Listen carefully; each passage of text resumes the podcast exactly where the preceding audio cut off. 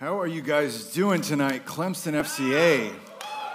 Man, uh, my name is Matt. Um, I have the privilege to work at Renovation Church in Simpsonville, for anybody in the Greenville area. Um, but I'm, I'm honored uh, to be here with you guys at Clemson. I'm a USC graduate, so I'm just going to go ahead and get out the gate and say that, okay? So I love you guys. Um, but for real, one of my favorite things about Clemson, I'm, I'm not kidding, is uh, FCA. Um, it truly is an honor to be here, and I don't just say that because like that's what you're supposed to say. Um, it is it is an honor to be here, um, and just knowing this, like getting to hang out with leadership beforehand during the meal, we we hang out before service, and um, it's always so cool to see all the different backgrounds and how everybody comes together. And um, y'all have a phenomenal leadership team. I don't know if you realize that, but y'all are blessed for real. Because um, every, everybody wants to be in leadership until they're actually in leadership, and they're like, what did I do? Um, and so they, they serve diligently and they pray, and so you guys are in incredible hands. Um, but I'm married. Uh, married to my wife, Ashley. We've got three kids. I got a picture just because I feel like it. Um, but my beautiful wife and our kids, they're a handful. They're at home with a babysitter right now, hopefully asleep. Uh, by the time we get home, there's no picture. So you just have to imagine them in your minds right now. Um, but, uh, but I want to I wanna get started tonight. Um, how many of are refreshed from spring break? No one. Who on a mission trip? I want to see show hands. Like, okay, that's why. Who, how many of y'all are tired from spring break? Spring break was supposed to be a break, and now it's just like you're back into the grind, and now you're ready for summer break. Um, but you know, like this is this is the long grind from now until the end of semester, and so um, you're, you're going to be walking through this season where you're, you're tired emotionally, spiritually, mentally, physically, where you're, you're drained, where you're tired. And, and sometimes we get into spots in our life where the, the cycle just continues, where we feel like we're, we're stuck in a, in a cycle of just being either exhausted or down, or worse is when we feel stuck. Like we, we can get into a pattern in our life with our behaviors and our actions and our, our mentality that we get stuck. You ever been stuck? Like, not just like, oh, I'm kind of in a spot. Like, for instance, when I was in college, I worked for my father in law uh, delivering office furniture, which was, it was honestly, it was a sweet gig. Uh, I got to work whenever I wanted, and I got to drive a big truck, like a box truck, you know? And there's something like about a man when you drive a big truck, you just, you feel like a boss, right? Like, so I started, I was driving around this, this box truck and I worked for him like in the wintertime, like during, during Christmas break and during the summertime and even throughout the year. And so I was delivering some furniture uh, right up here. You know where 123 splits off in Easley? Uh, there, there was a bank there and I had to drop off a couple of chairs. And so I'm whipping into the parking lot because I was good at driving this thing. Like I drove it Kentucky, to Kentucky and back. I worked a 25 hour shift. Like it was, it was real. And so I pull into this bank and I go to deliver some chairs, and the UPS truck is on the side. So I was like, I got to whip around the back. And so I'm driving around the back of this bank, and I forgot for a moment that I was in a box truck because the, the, the extension of the drive through, all of a sudden the truck just came to a stop, and I see stuff falling down in front of me. And I was like, oh man, I'm stuck. like literally like stuck. Like I tried reversing out, and like part of the, the roof is caving down as I'm doing it. And people come running out of the building, like taking down my license plate, like I'm gonna flee the scene. I mean, half of the box truck looks like a can of beans been opened up, like just starting, just rolled back. And so I was like, hey, I got some furniture for y'all. Kid you not. They're like, oh no, that's actually that building right over there. so I had to go deliver to this other building. They're all like standing out the window, like, you, can we believe that guy that just like wrecked the building? I was like, Shana, what an idiot, right? I was like, that was me. And so then I had to call my father-in-law who was on vacation to get away from work. It's like, hey, how you guys doing? Camping, getting away from everything? So I may or may not have wrecked your truck. Um, you know, it's yeah, it's kind of destroyed.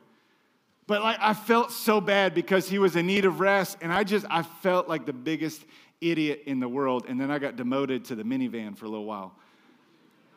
But you, you ever been in a situation where like you feel stuck?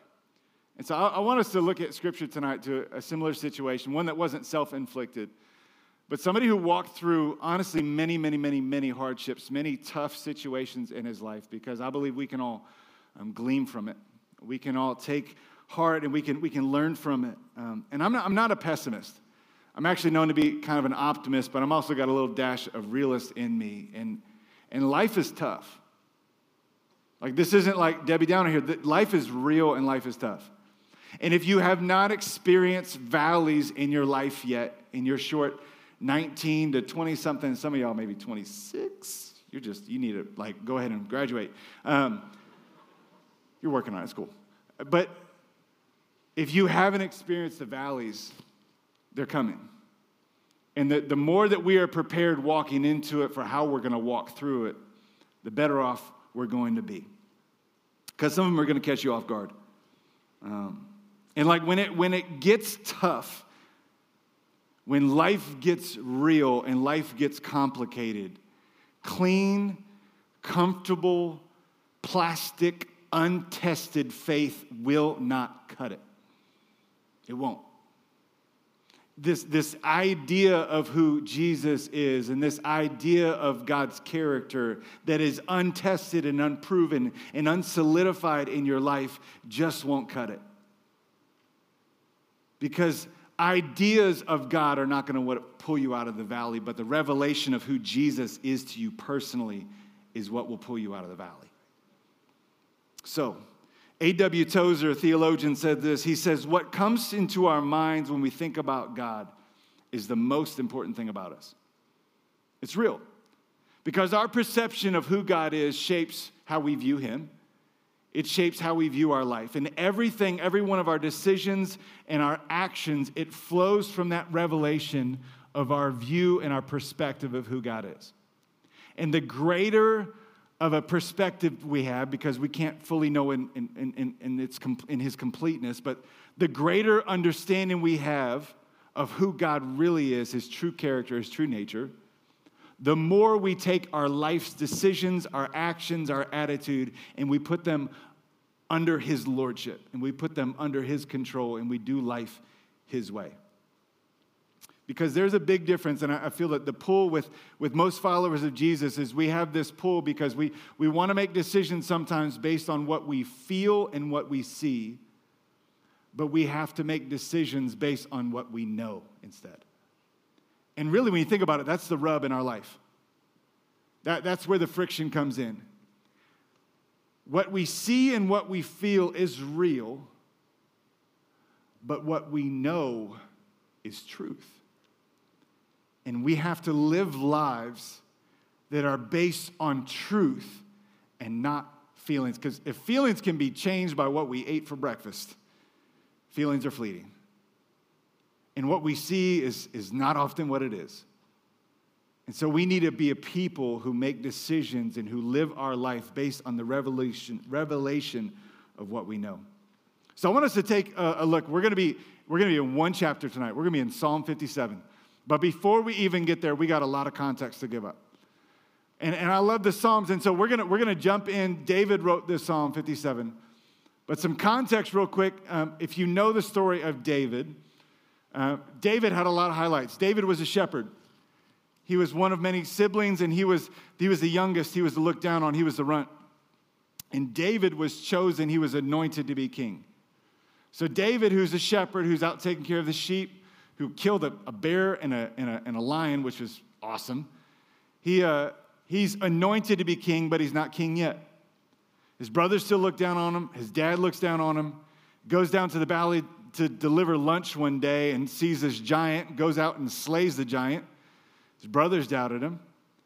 And, and Saul, uh, Saul is the king at this moment, but David is coming up, and, and David is the next in line. And so David begins leading armies. And, and people are writing songs about Saul. And they're like, Saul has killed his thousands, but David has killed his tens of thousands. And so what happens is, is everything is going good, and David is, is stepping into this role to one day be king and things are great and things are fine and things are going well for David. But then what happens? Saul, he goes crazy. Like Saul, Saul goes, he goes seriously crazy. He goes insane. Like he, he's tormented by an evil spirit. He, he goes insane and he's after David. Takes an army and chases after David to kill him and to hunt him down like an animal. And when opposition like that just comes at us from nowhere in our life, we have to, we have to think one or two things. We have to see that either one, that this is an opposition that's coming to wreck me, or two, that this is an opposition that God is maybe using an opportunity to grow me. Because we can either say, hey, this just isn't fair. Life is, life is against me. I'm the victim here. But like, it's real. We, we all want to be the, the, the tree in Psalm 1. We want to be the tree that, that's planted um, by the riverbank that bears fruit in each season. That it doesn't matter whether we're walking through a valley or a mountaintop, that we continue to bear fruit. That what life throws at us doesn't shake our faith, it grows us. And I love scripture. Like, I, I love the Bible. I, I love it because it is, it is exciting. And anyone who says the Bible is boring probably hasn't read enough. Because this thing's wild, y'all. Like, there's some stories in here that Veggie Tales won't even touch, okay? Because they, they can't even have a version of that. They're like, let's just, let's leave that one alone. But the Bible is, is so, it is the most engaging, entertaining, exciting thing there is, and it is life giving. It is the living, breathing Word of God. And I love the Psalms personally, not maybe my favorite book of the Bible, but I love the Psalms. And the, the Psalms, what we have to remember is the Psalms is it's not a hymnal that was copied and pasted and put into our Bible. The, the Psalms themselves are, yes, they, they became songs, but what they were originally written at it was, was personal prayers and songs. They, they weren't like, David wasn't out in the wilderness like, oh, this chorus, like, man, I, this is the bridge that's gonna be banging. Like, they're gonna, this is when the lights and the fog and the haze are gonna come out, and like, one day they're gonna be leading worship in a church, and this is the, the part. The, the Psalms were written as personal, private reflections of who God is. And then later they were all compiled together and they were sorted out and they were put into five different sections, and, and all five begin and end with the same kind of theme. But there was, there was a several different authors. David was the author of several of them. Asaph, the sons of Korah, there's some anonymous ones. Even Moses and Solomon got in on it. And, and all of these, what I love about the, the Psalms is not just um, the realness. Yes, they're poetic. Yes, there's some awesome lyrics, there's some awesome promises. There are one or two categories there's either laments or there's praises. The majority of the two categories. So you got either we're, we're complaining and we're saying, Why, God?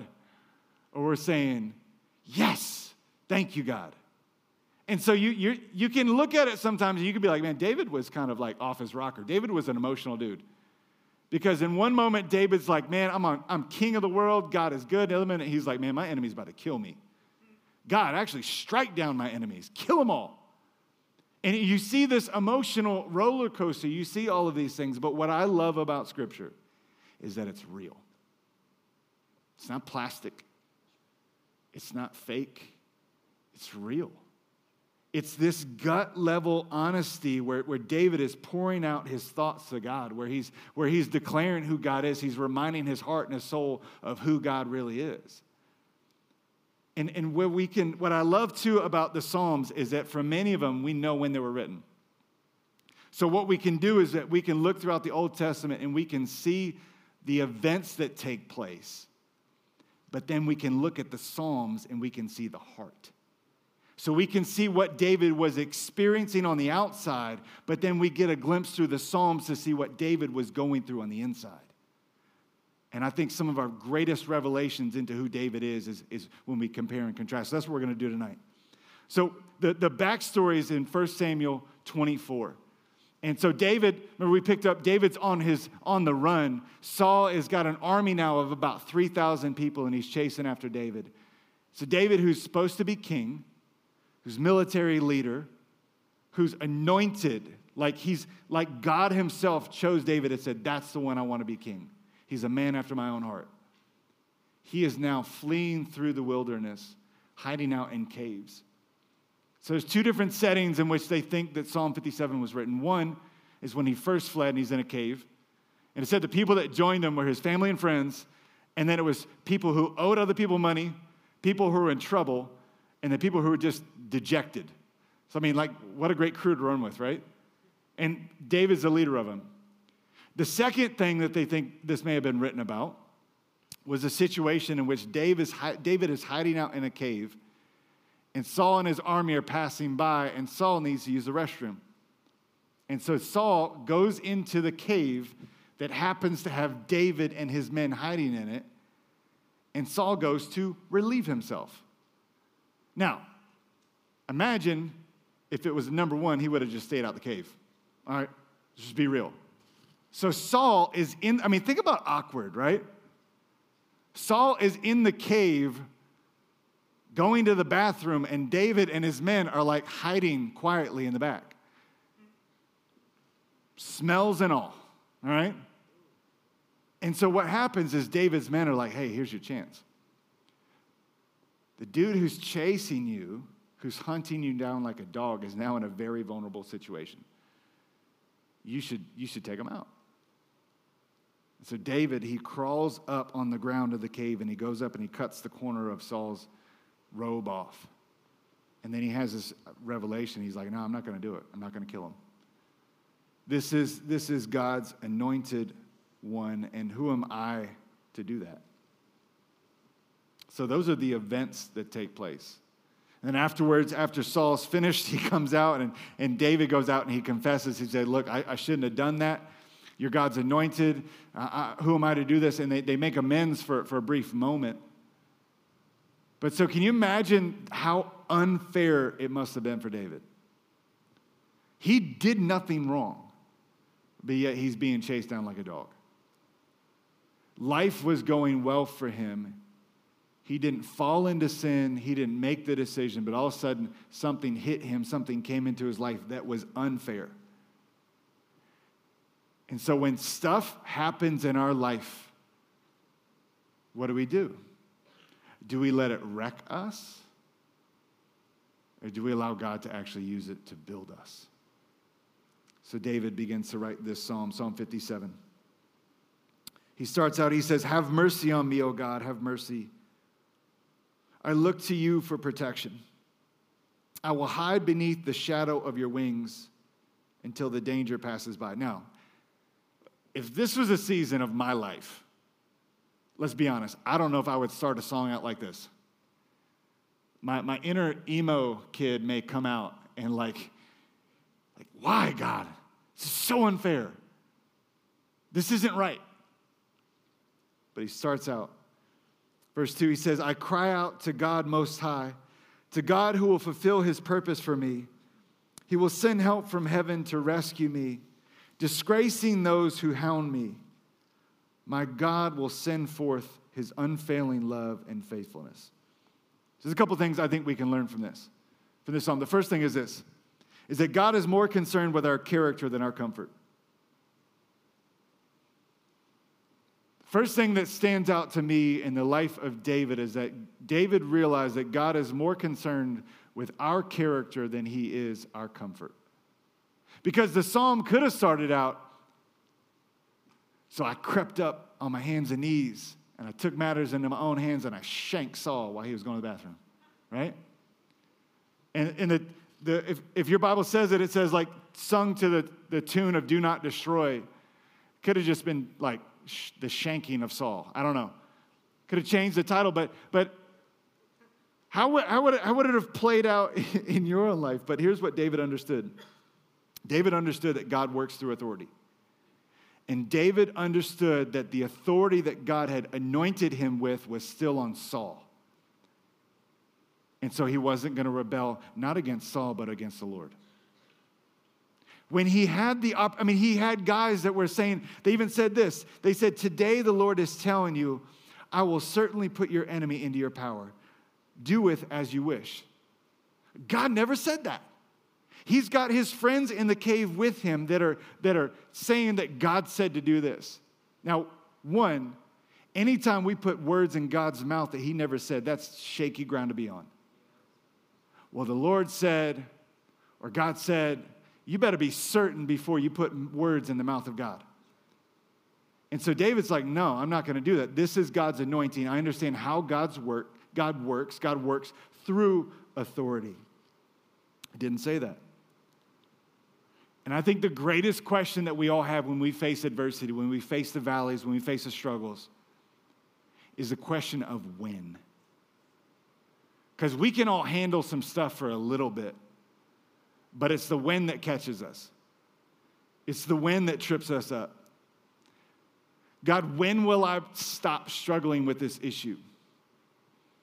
God, when will the pain of being around that person stop? God, how long am I going to have to keep struggling with the same stupid sin that keeps tripping me up all the time? God, when? God, when is this going to break? When is this going to change? God, when, when is there, when is there going to be light at the end of the tunnel? Because my, my thoughts are racing and I constantly feel depressed and I constantly feel in the valley. And no matter what I do, it doesn't matter whether I go on a mission trip or I come to FCA on Thursday night, I just can't seem to break the cycle. God, when? So waiting's not fun. Nobody likes to wait. But what I realize about God and what I realize throughout Scripture when people wait is that waiting is not about God waiting for the right moment to put all the pieces in place. Waiting on God is not about plot development, it's about character development. And it's in the waiting when our faith is actually tested, when we actually have to stand on our faith and stand on what we believe, that God is developing, developing us and we stopped trying to look to cut corners.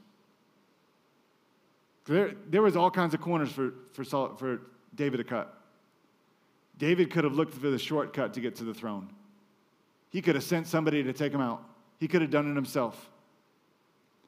David wasn't interested in the shortcuts. He was interested in being developed. And, and just because you, you uh, remove yourself from a bunch of people doesn't mean that your anger issues are going to go away. Just because you get everything the way that you want it does not mean that you have gained a lack of self control. Just because you get married does not mean that your lust issue goes away. We want the quick fix. We want the immediate. If I just remove myself from those people, I'm not tempted to gossip around them. No, no, no. You, you have a, it's a heart condition, it's a heart problem. And we can't look for the change in situation, the behavior modification, to be the thing that changes the heart.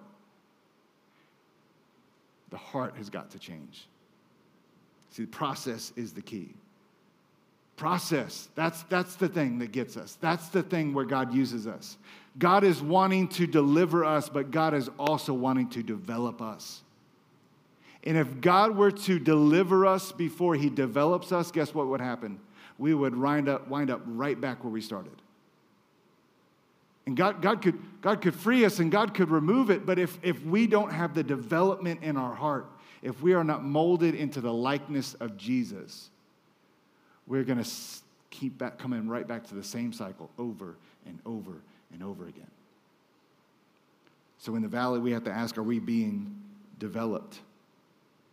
See, the process is part of the promise. He was anointed to be king but he needed to be developed into the king.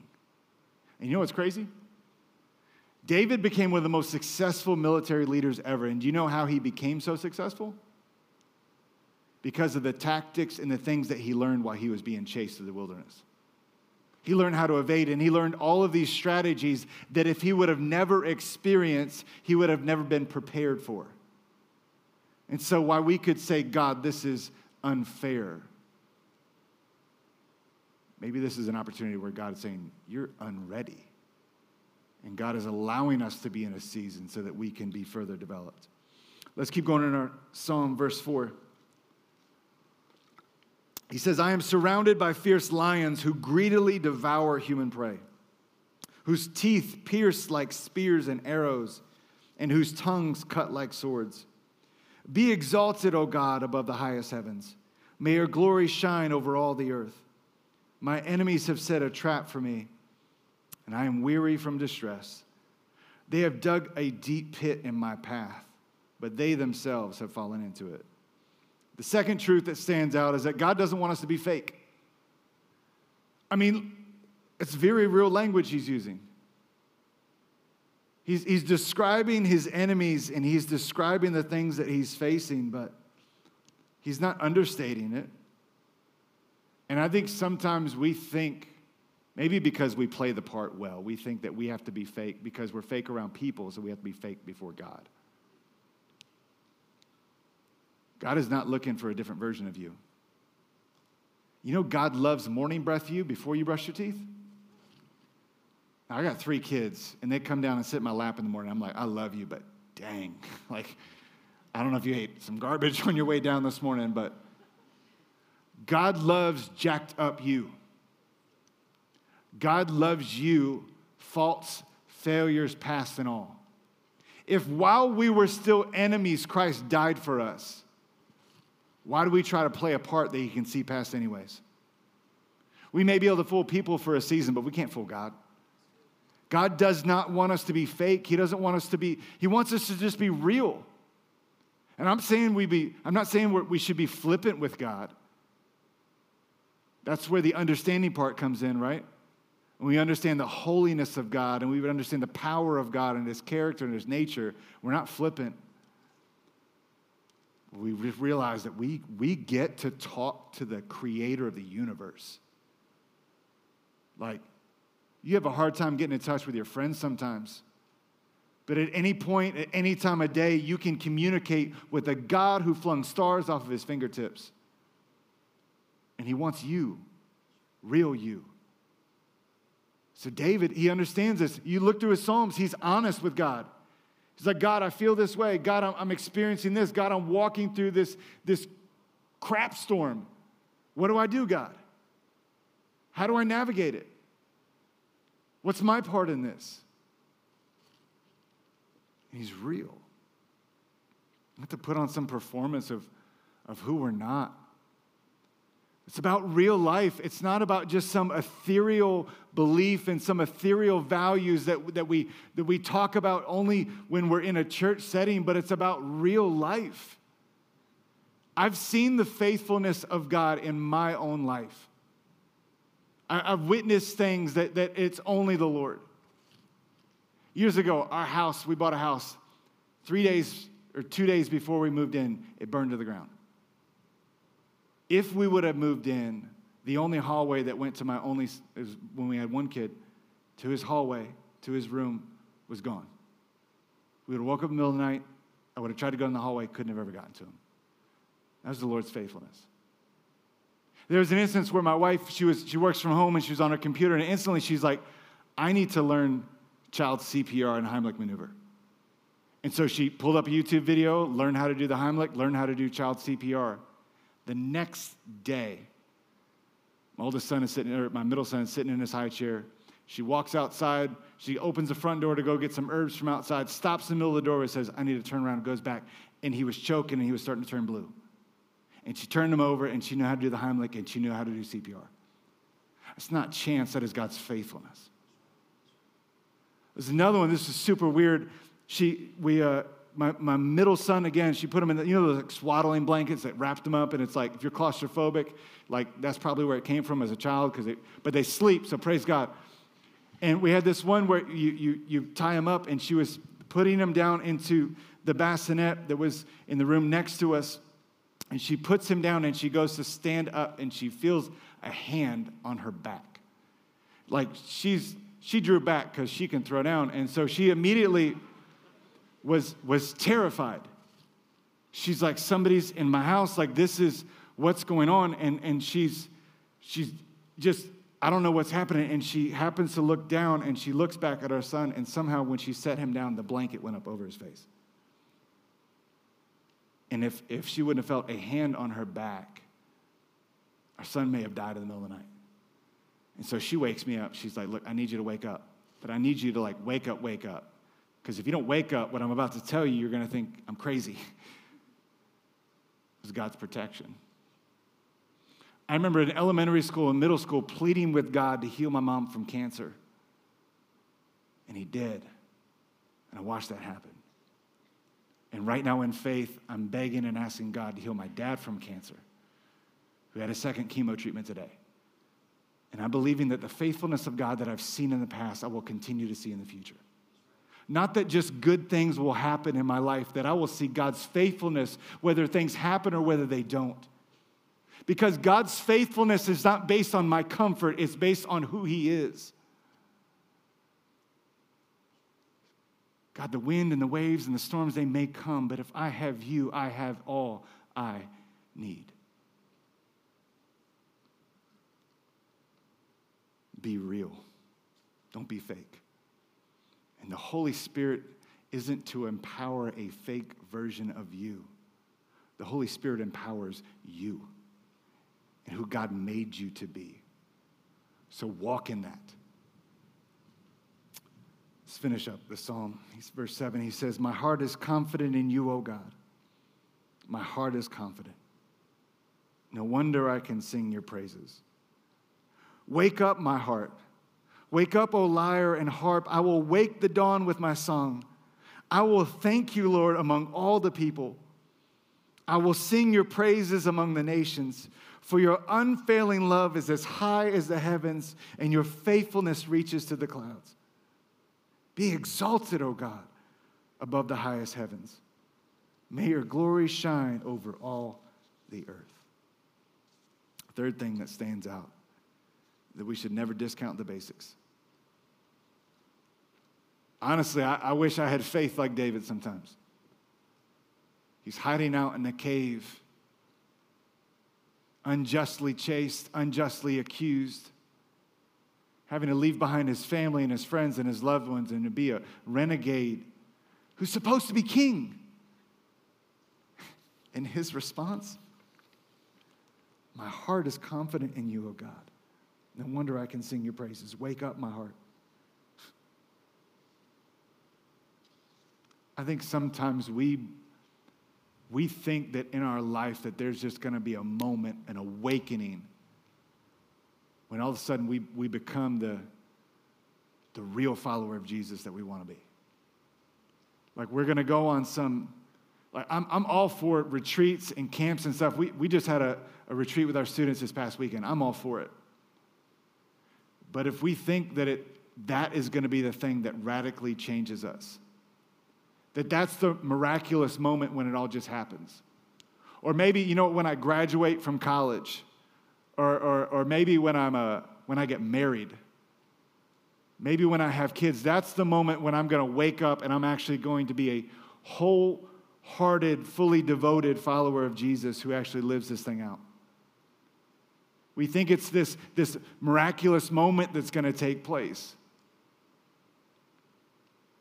There was a man who did an autobiography of Kobe Bryant, and uh, he wanted to see, he's like, he's one of the greatest. He's one of the greatest who ever played basketball. I want, I want to know how he trains, how he eats, how he lives, how he sleeps. I want to know what he does because that's where, the, that's where it really is. So this guy did an autobiography of Kobe Bryant and he followed him around during a workout. And watched him do his practice routine and watched him work out. And afterwards, Kobe Bryant says, What'd you think? And he said, Honestly, no offense, like you're great. I wasn't impressed. There was nothing like different.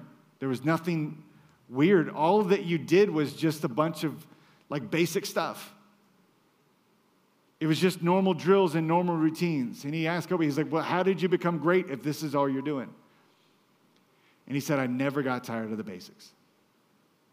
That's it. There's no fancy formula, there was no certain powder he took, there was, there was no certain routine.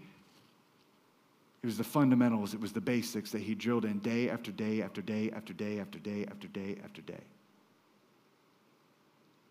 And I think we put our hope and our faith in this miraculous moment that's going to take place. That that's when we're going to actually become a, a godly woman or a godly man. That's when we're going to actually wholeheartedly live this out. You know how that begins? It begins tomorrow morning when you wake up early and you read your Bible. And then the next day you do it again and again and again and again. It's small deposits, it's the daily rhythms, it's the habits, it's the routine. You know why David had such a depth of his faith and trust in God? What else is he going to do in the wilderness when he's taking care of sheep for years? He spent time with his heavenly father. It was him, the sheep, and God. In the wilderness, it was him, some scoundrels, the cave, and God. In the depth of David's relationship with the Lord, that he was a man after God's own heart, it wasn't because a moment. It's because he didn't discount the basics of prayer, of reading the Bible, of having community, of confession. The daily routines that most people say, yeah, yeah, I get all that, but what's, what's, where's the secret sauce? Like, what, what's, what's the thing to take me to the next level? It's consistency of doing the small right things over a long period of time. Pastor Craig Groeschel, he said that no one stumbles into intimacy with God. And you know why David was able to publicly declare who God is and how great God's love is and how the promises of God and how he's able to declare these, these massive statements over his life?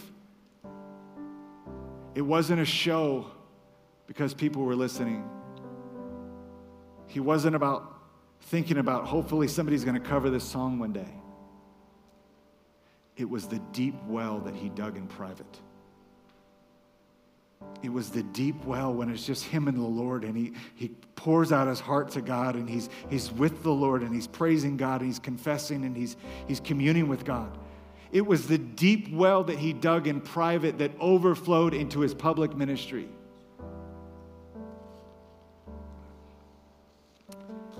There is a difference between physical hunger and spiritual hunger. some of y'all are going to go to cookout afterwards. Don't know how they do that thing for $5 or whatever. But physical hunger, when you're hungry, you eat and you're satisfied. But with spiritual hunger, the more you eat, the hungrier you become. And if opening this and reading this and allowing this to read you has gotten mundane, may I, the one thing that you hear tonight is to taste and see that the Lord is good tomorrow morning when you wake up, you would have a fresh approach at God's Word. Because no worship leader, no pastor, no spring break trip, none of that will change you. The thing that will drastically and radically alter your life is the Word of God. Because this existed before the foundation of earth was laid. And this will continue to exist. I'll leave you with Romans 12, verses 1. It says, And so, dear brothers and sisters, I plead with you to give your bodies to God because of all he has done for you. Let them be a living and holy sacrifice, the kind that he will find acceptable. This is truly the way to worship him.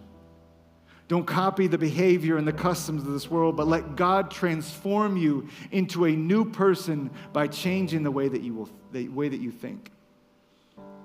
Then you will learn to know what God's will for you is, which is good and pleasing and perfect. When valleys come, because they will. I promise you. It's not going to be the instantaneous fix that is what pulls you out. It's going to be how your roots have grown deep into the person of God and into the character of God and into the Word of God. That no matter what storm will come your way, through God's strength, you'll be able to weather it. Let me pray for you tonight.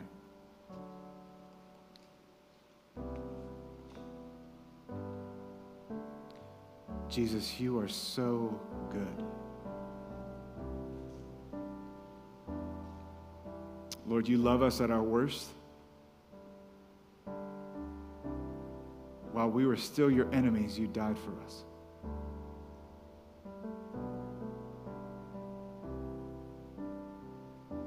May that revelation and may that truth never grow dull. But the reality of what you did for us, it would change the way that we live change the way that we see the world around us. And while it may not seem flashy or revolutionary,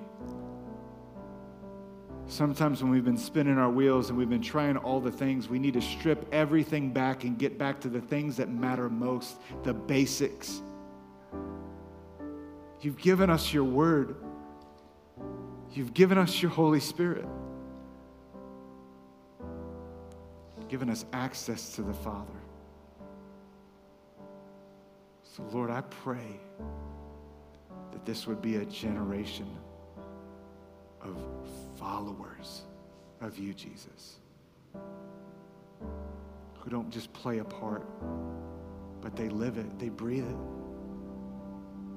That the more that they read your word and the more they taste and see of your goodness, the more that that spiritual hunger would develop and the more and the more they would see of your goodness and your faithfulness in their life. So, no matter what storms we walk through, no matter what seasons may come, we can still say, God, your unfailing love stretches to the highest of heavens. Your faithfulness endures forever. Your goodness is not based on what my what I experience. Your goodness is who you are. So Lord, I pray that you would give us discipline, you would give us boldness, and you would help us to walk out this life, this journey that you've invited us to. And we ask all of this in the mighty and powerful name of Jesus. And everybody said, Amen.